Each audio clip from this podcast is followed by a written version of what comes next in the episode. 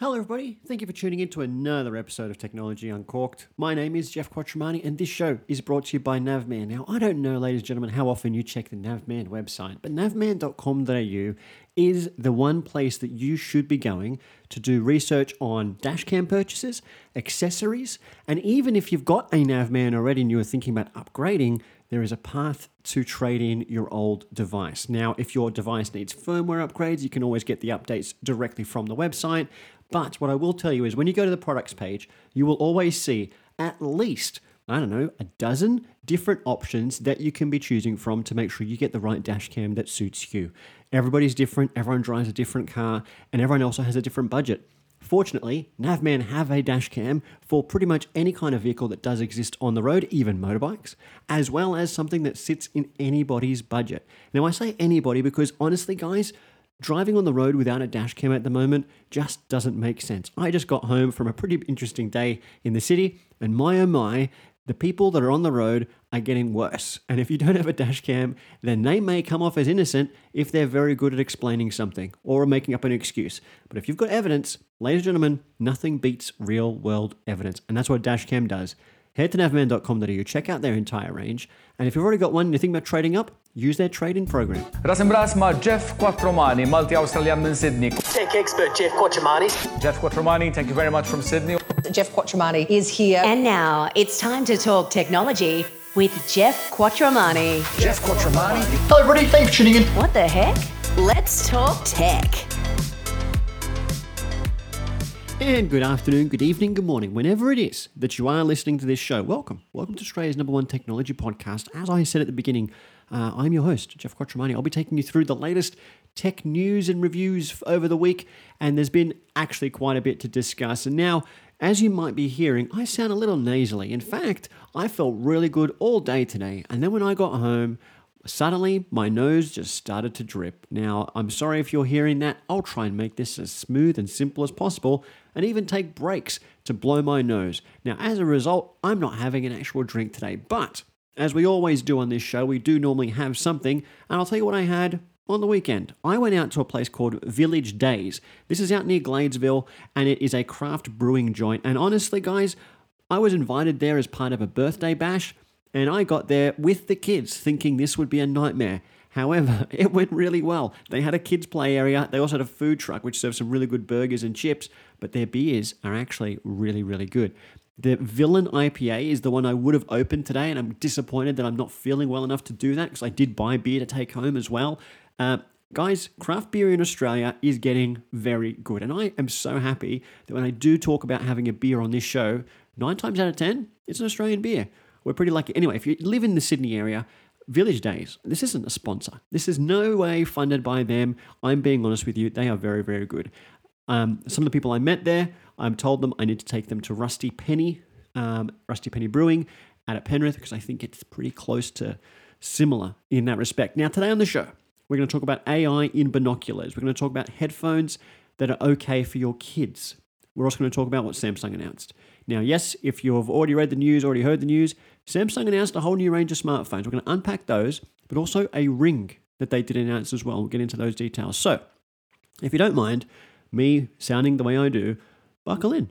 Let's start talking about the AI headphones. Now, this was interesting. It came out of CES, but it was kind of a hidden gem that I don't think anyone really noticed until, I don't know, I did.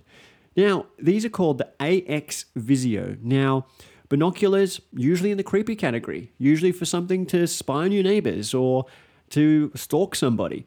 I get it. People do that. Uh, maybe people have done it to me. Maybe people are doing it to you right now while you're listening to this show and they're just watching you with headphones listening to me. They can't hear it, like I wish they could. Now, these binoculars are mainly suited for bird watchers. Now, I can tell you, when I look outside my window when I'm recording the show or when I'm working, I see birds. I don't think I know what the majority of them are. Uh, I can tell you what a cockatoo is. I can tell you what a kookaburra is. Uh, I can tell you what a budgie looks like, or even a, maybe a rosella. But then rosellas are sometimes confused with lorikeets or something, or parrots, grass parrots. So how do I really know? Well, these binoculars will identify 9,000 types of birds and other wildlife. I don't know what the other wildlife category is, but it's mainly birds.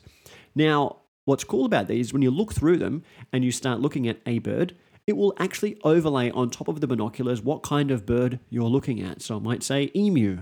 I mean, I can tell you what an emu looks like, but this is how bad I am with birds. I can't even think of a bird name that I don't know. That's what these binoculars would do. 9,000 types? I would have thought there were a dozen. Um, anyway, and I thought they would just add the color in front of it, like brown parrot, green parrot. No, apparently there's real bird names and 9,000 of them. So that's what happens when you look through these. You can also take photo and video of what you're looking at. However, they got a fancy designer in. Ever heard of Marc Newson? Marc Newson is a former Apple designer. He's actually Australian. He's designed a ton of furniture. He's been involved in some interesting stuff. I've heard his name before as it relates to tech. I think a lot of tech companies are going to bring him in to just to put his name on things. But when they do that, he must charge a pretty penny because these binoculars are going to cost you 5,000 US dollars. I had to double check it was US and it is. That makes it so much worse. So if you really love your birds but you don't know anything about them, then maybe these are the binoculars for you. But I'm guessing that if you're willing to spend this much money on a pair of bird watching binoculars, maybe just buy a book, and that might be much simpler. Now, in other news, Belkin, who I love. Uh, I love Belkin for all the accessories that they make as it relates to smartphones. Generally, if I ever need a new charger, if I need a portable battery, uh, and even now, as we're starting to think about headphones, but primarily around the charging and accessory space, I always recommend Belkin. I think that they're just reliable, they're sexy, and they make really good products. Now, if you have kids who want headphones because A, they're watching a lot of crap on their, on their computers and they want to be tuned into it, um, you're going on a flight, you're going on a long haul trip, you know, you know why kids need headphones, but you're concerned that your kids are going to turn the sound up so loud that they're going to go deaf before they hit puberty. Well, Belkin now have what they call the Soundform Inspire. This is a new version of a previous model of kids' headphones that they had. Now, the reason that they're kids' headphones, and especially in this instance, is not because they look like kids' headphones. They actually look pretty tame. You know, they do come in some light pastel colors or some whites and things like that. But what actually makes them suitable for kids is that they're sound limited to 85 decibels. Now, 85 decibels is more than loud enough. It's not like your kids will be saying, Oh, dad, I can't hear anything. This is terrible. They'll hear enough, but they won't get to a point where they're going to cause damage to their precious eardrums. And at 85 decibels, that's much better. Now, these are Bluetooth over ear headphones, 35 hours of, of playtime. You can do a 3.5 mil input for, you know, laptops or tablets or whatever, maybe doesn't have Bluetooth. Um, and that's a fantastic thing. It's also got USB C for fast charging. Um, so, guys, I don't know what else to say to you. That's a really good deal. Oh, by the way, $69. Could it be cheaper? I don't know. That's pretty damn cheap. Now, for those parents out there, or for those who want a boom arm for a microphone, especially if your kids love to game, um, this could be good for parents too. There is another pair available. It is called the Soundform Adapt. Looks very similar, has a different range of colors, but it does have the boom mic, meaning that if they're gaming or if they're a lot on Zoom calls, then that might be more suitable for them. Again, it is also a Bluetooth pair of headphones. It's also got all those bells and whistles. It's got what they call environmental noise cancellation. So it tries to clear up some of the noise, not necessarily going to be noise cancelling. Obviously, especially at this price of $79. These are available now. If your kids are bugging you for headphones, this is what I would recommend. Exactly that one. Now, before we get into all of the Samsung news, um, one thing from Samsung news that I will mention before we start talking about their phones is the Ring. Now, if you watched the event, I'm sorry, it was quite long, but if you didn't watch the event, there is a ring that was announced but not really spoken about. Uh, it, it's a ring. It looks like an Oura ring. If you've ever heard of an Oura ring, it's like a wearable that can do your health metrics, um, steps, sleep measurements, and things like that, all in a ring, which is pretty darn cool if you're happy to wear a ring around wherever you go. Now, this one from Samsung is called the Galaxy Ring. They say it's not intended to replace the Galaxy Watch, but rather it will complement it and the rest of the ecosystem. There's not much information beyond that. Um, we don't know about battery life, we don't know about what features it actually has. I think it would hopefully have some sensors built in to do health metrics, but if it's not meant to replace the Galaxy Watch, then I'm guessing obviously it won't do notifications or it won't do um, certain tracking and things like that. But if honestly, if it can count your steps, it can tell you your heart rate, and it can tell you how well you sleep, then I think it's actually going to meet a lot of people's needs and would replace people investing six six hundred ninety nine dollars. I think it is for the Galaxy Watch. So I think it's an ex- exciting one to watch. Uh, let's wait and see. No one else is doing a ring except for really Oura. Um, so I would like to see a big brand like Samsung actually take this on. I don't see Apple doing it in a hurry, so this would be good to see if Samsung does decide to actually make this product a reality. I think we're getting annoyed or past the teasers, the prototypes, the concept devices, especially after CES, where you see so many uh, products that you might get excited about but never actually come to fruition. Um, so, Samsung, if you're going to make a ring, tell us about it. Give us some detail. What's it actually do? Do we need to save our money? If you're going to get married, is this the ring that you actually get for your wedding day? Probably not, guys. Probably not. Now, let's talk about the latest Galaxy smartphone in a second.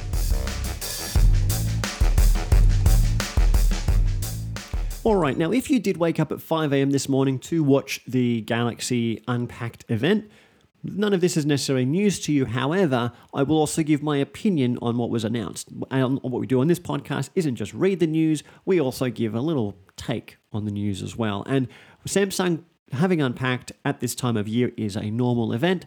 Uh, so we were fully expecting this would be the new Galaxy S24, and we were right. The only surprise was that ring that was mentioned earlier, but that's not coming out anyway, so it's not really real. But the S24 is. Now, what's changed since the S23? Not a lot from a visual perspective. When you look at these devices, you will be confused to assume that it might even be an S23. In some cases, you might think it's even an S22. However, there is some slight notif- noticeable changes, especially in the S24 and S24 Plus. The frame, the bezel looks slightly squarer and a little bit more rounded around the top and bottom corners However, very flat at the top screen area. Beyond that, when you look at them from the back, the, the three cameras in a, in a vertical uh, position, and then when you look at the Ultra with the scatter of cameras in almost two uh, columns, that has remained unchanged. The actual um, S24 Ultra looks pretty much the exact same to last year's device. Now, there is a range of colors, and even most of the colors match last year's device as well. Now, in saying all of this, we've always been saying no one actually buys a smartphone every year anymore. So if you are looking at the S24, there's a good chance you're probably sitting on an S20. Um, and if you're sitting on an S20, yeah, maybe it is the right time to be upgrading and you will have a noticeable difference visually. Now, the big difference, however, well, I say big difference, but I don't know, bear with me on this one, guys, because I'm going to be hoping to get your opinion as well. But the big difference is actually in the software.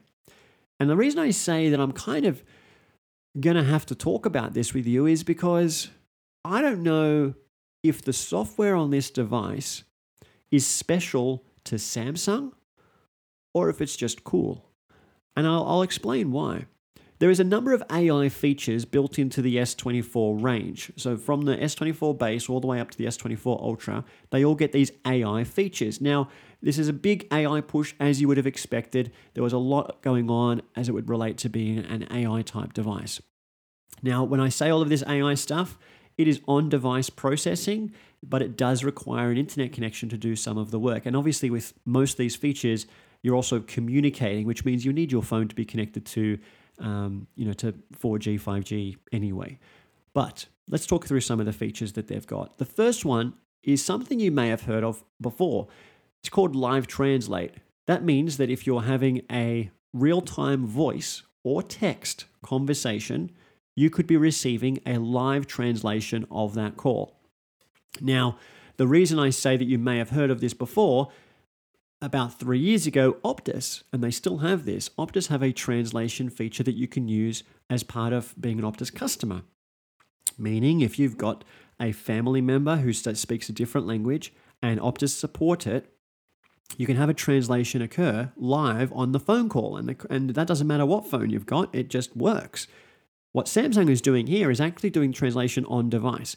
So when you're making the call, and you need to know, obviously, that you're about to be speaking to someone who speaks a different language, and you need to know what that language is, you stipulate on the phone app that you need a live translation, maybe Korean to English or Japanese to English.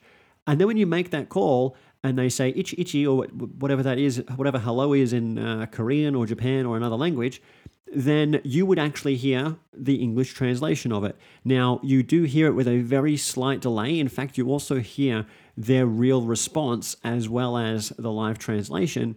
But then when you respond, they will also hear the slight like lower tone version of the English voice, but they'll actually hear the translated voice as well. So when you say itchy, itchy, they say itchy, itchy, everyone agrees.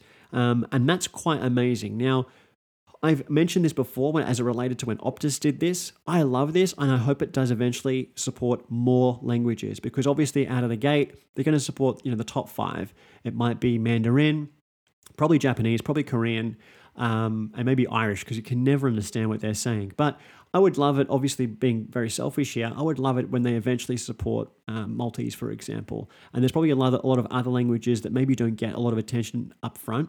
But I can tell you that, um, you know, based on my experience, my, my grandmother struggles with English. I struggle speaking Maltese. So this kind of tool actually would help us both because yes, we can have conversations, but you can never have a perfect conversation. And maybe with this translation, that still wouldn't be true, but it would probably help and provide a level of comfort to at least have you try harder and go, well, I'm just going to say what I want to say in English, assuming that translation will do the job for me.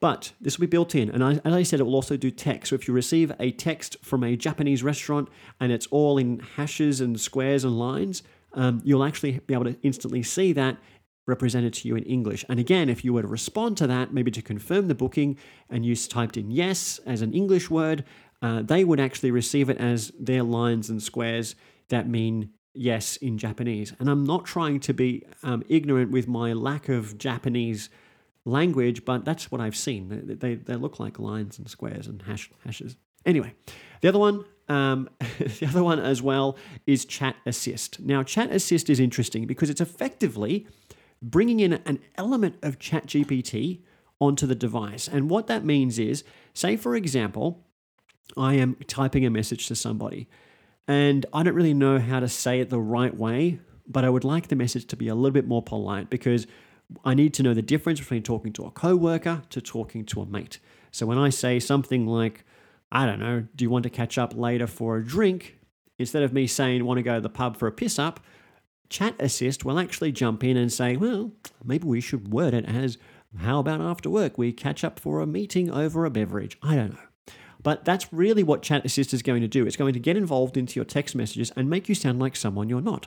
Now, you can use that to help you have conversations over text, but it can't help you when you're in the real world. So when you do get into that face to face conversation, you don't have the little chat assist to help you. Now, it might help you, you know, talk to women. It might help you through your uh, dating applications and you start to type things in the way you would normally want to say it and get chat assist to spruce it up for you, make it sound like it's socially acceptable, that might actually help you.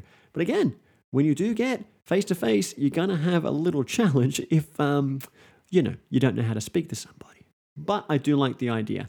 I particularly like the idea as it relates more to email, because as it relates to email, is where you can start to do a long form text and it might actually change it for you to sound a lot more corporate or a lot more social or whatever it would be. So that's kind of fun. You can also get it to do social media captions. So sometimes you might take a picture, you have no idea what kind of caption you should put at the bottom, and it will kind of generate one for you, which is really interesting because it would either need to interpret the image or you would need to type something about what you wanted it to be. And then the social media caption will actually kick in. And it also does include hashtags, which is kind of interesting. The other thing, Note Assist. Now, I've seen this from Google before, um, and it's interesting that it's coming to uh, Samsung Notes. And that basically means that if you are in a meeting and you're taking notes on your device, um, after you've taken pages of notes, especially if you're in a class or something like that, it will actually generate a summary based on all of the notes that you've taken.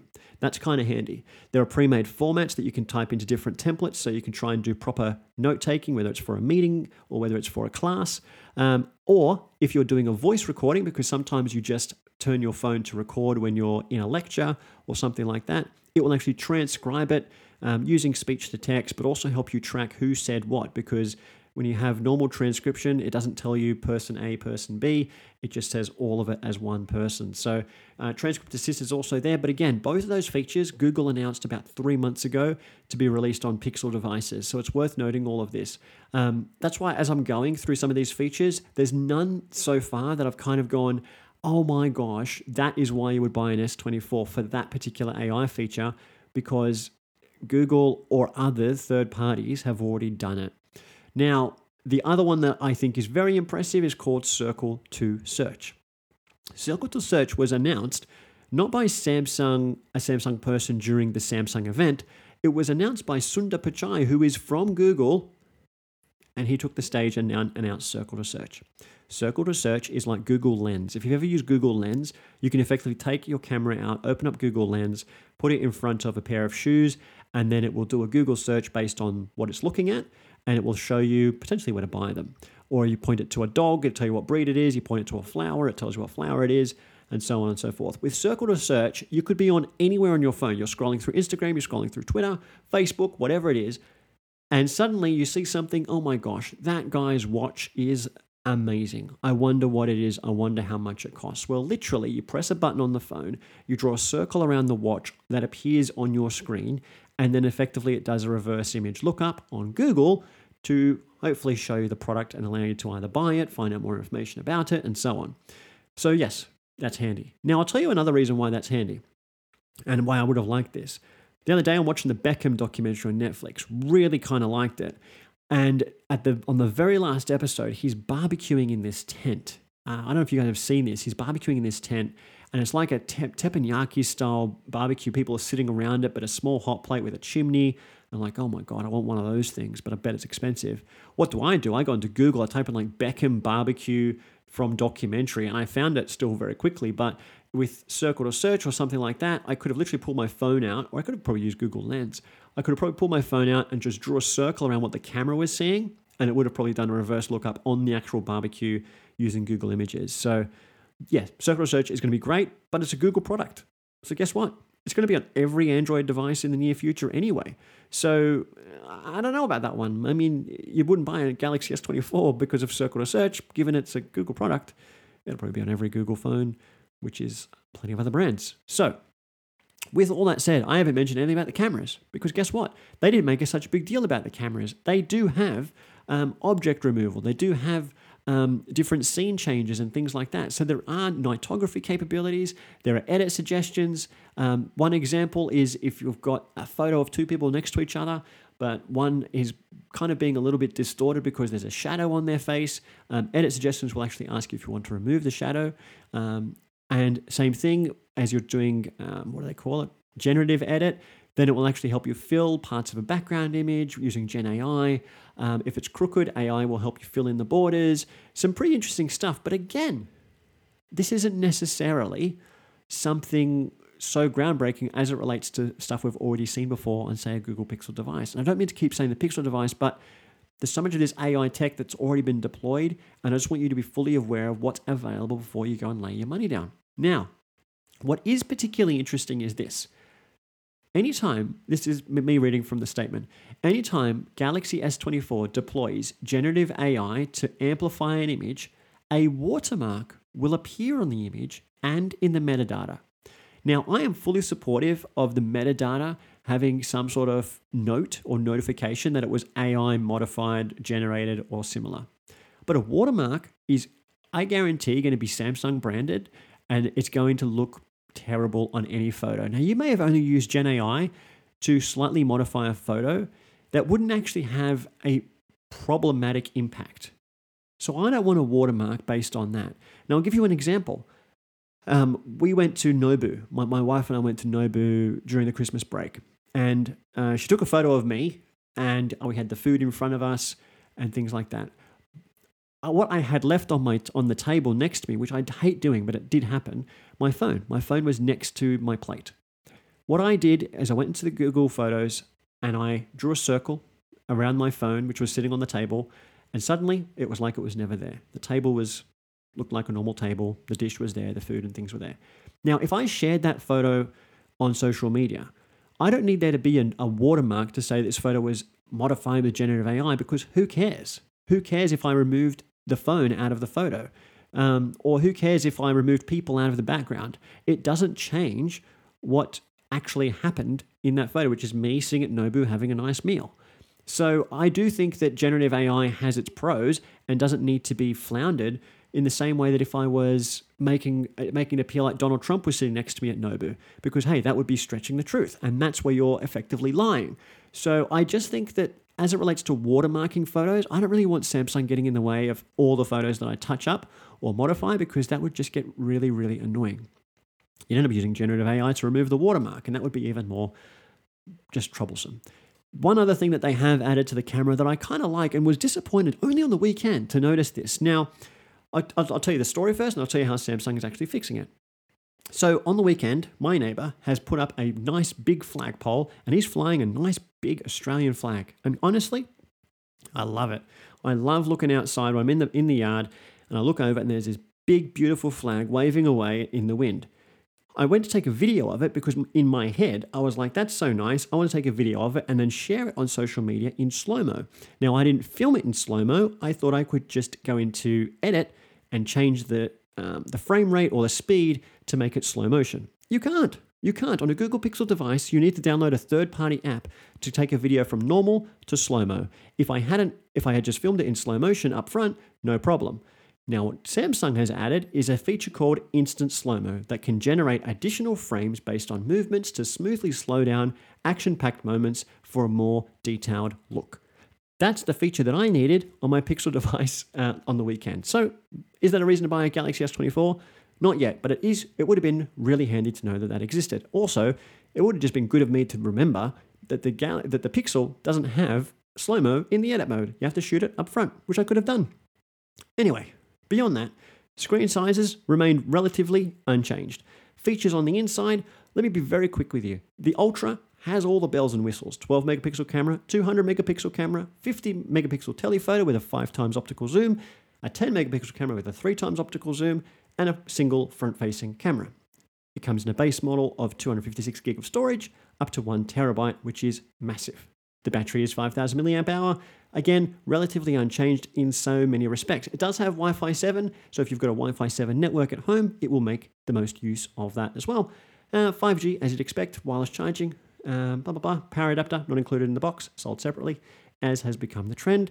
The Galaxy S24 and S24 Plus, you're looking at a 6.2 inch screen versus 6.7. Um, same sort of screen, but on the back, you don't have the 200 megapixel camera. You've got a 12 megapixel ultra wide, a 50 megapixel wide, 10 megapixel telephoto with three times optical zoom, and the 12 megapixel front facing camera. Now, what the big difference is there between the S24, S24 Plus against the Ultra is the fact that the Ultra is the only one with a five times optical zoom, which means you need to spend the big bucks to get a decent kind of zoom on the camera, which I think is disappointing for anyone who buys the S24 or S24 Plus, because that's where the affordable ones are. Now, the difference here on the S24, 8 gig of RAM with a base model of 256 gig of storage. If you buy the S24 Plus, however, you get 12 gigs of RAM, even at the 256 gig base storage, which is interesting. You get a little bit more battery in the S24 Plus compared to the S24. Yada, yada, yada. They're pretty nice devices. Now, both of those two devices that I mentioned have Wi Fi 6E. So if you've invested in Wi Fi 7 at home, do not go and get those devices because it will only run as fast as it can and not the full capability of your network. Now, pricing. Let's talk about some pricing because I mentioned price before. They have gone up slightly against the last year's model. S24 base model, 256 gig of storage, 1399. Comes in black, grey, violet, yellow, sapphire blue, jade green, or even orange. S24 Plus starts at 1699. S24 Ultra cracks the $2,000 mark at $2,199. Also available as titanium. Wonder where they got that from. Hi, Apple. Now, the fact that it's a $2,000 device when it's got that 5 megapixel, uh, 5 times optical zoom, obviously makes me point back to Google again. Because as we're talking about devices that specialize in AI and devices that have very good cameras, the only two that can do both of those things is the S24 and the Google Pixel. Now, Apple is the elephant in the room here because Apple, yes, they have good cameras, but they have no fancy camera technology like we've been talking about with object removal and so on. And they also have no AI. Series a dope. But the Google Pixel 8 starts at 1199, whereas the and the Pro with that five times optical zoom has a 1699 price point. Now, I need to be fair because at base level storage, the Pixel 8 Pro at 256 gig to match the S24 is a 1799 device. Okay, you're following with me? So at 1799 is where you're going to get like for like on a storage basis, which puts you out of contention of the S24 and S24 Plus, but well below the S24 Ultra. So my advice is this. If you're looking to get a inexpensive but fantastic smartphone and you're wedded to Samsung, I think the S24 is a fine option. It's going to have all the same AI features. Yes, it loses that optical zoom. However, the Google Pixel range starting at 1199 must be compelling for anybody, given it will have all of the AI options and the camera features. But if you want that five times optical zoom like you've got in the Ultra, then only spend 1699 or 1799 to get the Pixel 8 Pro. This is an interesting factor for me because most of the features that Samsung was doing so well at and announced so well were actually things that could easily be found on other devices or services. So if you're wedded to the AI, then honestly, guys, I think the AI powerhouse at this point is going to be Google or Microsoft, but unfortunately, Microsoft don't make phones anymore. But that's where I would be. If Samsung is going to rely on Google so heavily for AI, then Samsung may find themselves in, an uphill battle. Because what is their real point of difference? If it's the design of the phone, fine. But maybe it should be updated a little bit more. But what is going to be their compelling reason to make you spend more money for the same software if it's not the camera? So I think Samsung has this challenge that they need to work with. However, the one thing that has been made very clear as part of pre launch offers is that if you're buying your phone from Samsung, Telstra, Optus, Vodafone, JB Hi Fi, or Harvey Norman, my gosh, they're willing to throw the kitchen sink at you to make a purchase. Now, to give you an example, Optus, if you want to get the S24, you will get a bonus Galaxy Watch 6 valued at 699. You'll get the Buds 2 Pro valued at 349. That's worth $1,048 free just by buying and signing up to use the S24 on the Optus network. Same thing with Vodafone, they're doing trade in bonuses you get $200 off immediately on the S24. Just boom, trading bonus plus an extra $200 off. If you're with Telstra, you get a bonus Tab S9, which is a tablet. All you have to do is buy an S24. So the tablet's worth $949, and then that's it. Here you go. Have a tablet with the purchase of your S24. So the S24, let me be clear. Let me go back a step. The S24 was, goodness gracious, the S24 is a 1399 device. You're going to spend $13.99 with Telstra. They're going to give you a $1,000 tablet. They're also going to give you $20 off the premium plan for 12 months. So the savings that you're about to get effectively almost just paid off the device. You got the tablet for free, and you got I don't know what's that, two hundred and forty dollars in, discounts on the plan. So you do need to shop around. If you are actually planning an S24, you do need to look at all of the pre-order offers. They are only valid between now and the 6th of February. If, it's, if you listen to this after the 6th of February, you've missed out on any of those. But Samsung's doing it. Samsung's doing a free memory upgrade, bonus trade ins, $150 e voucher, uh, Samsung Care, 50% off the second year of Samsung Care, and 5% discount on all of the Samsung Shop um, app purchases as well. It's insane.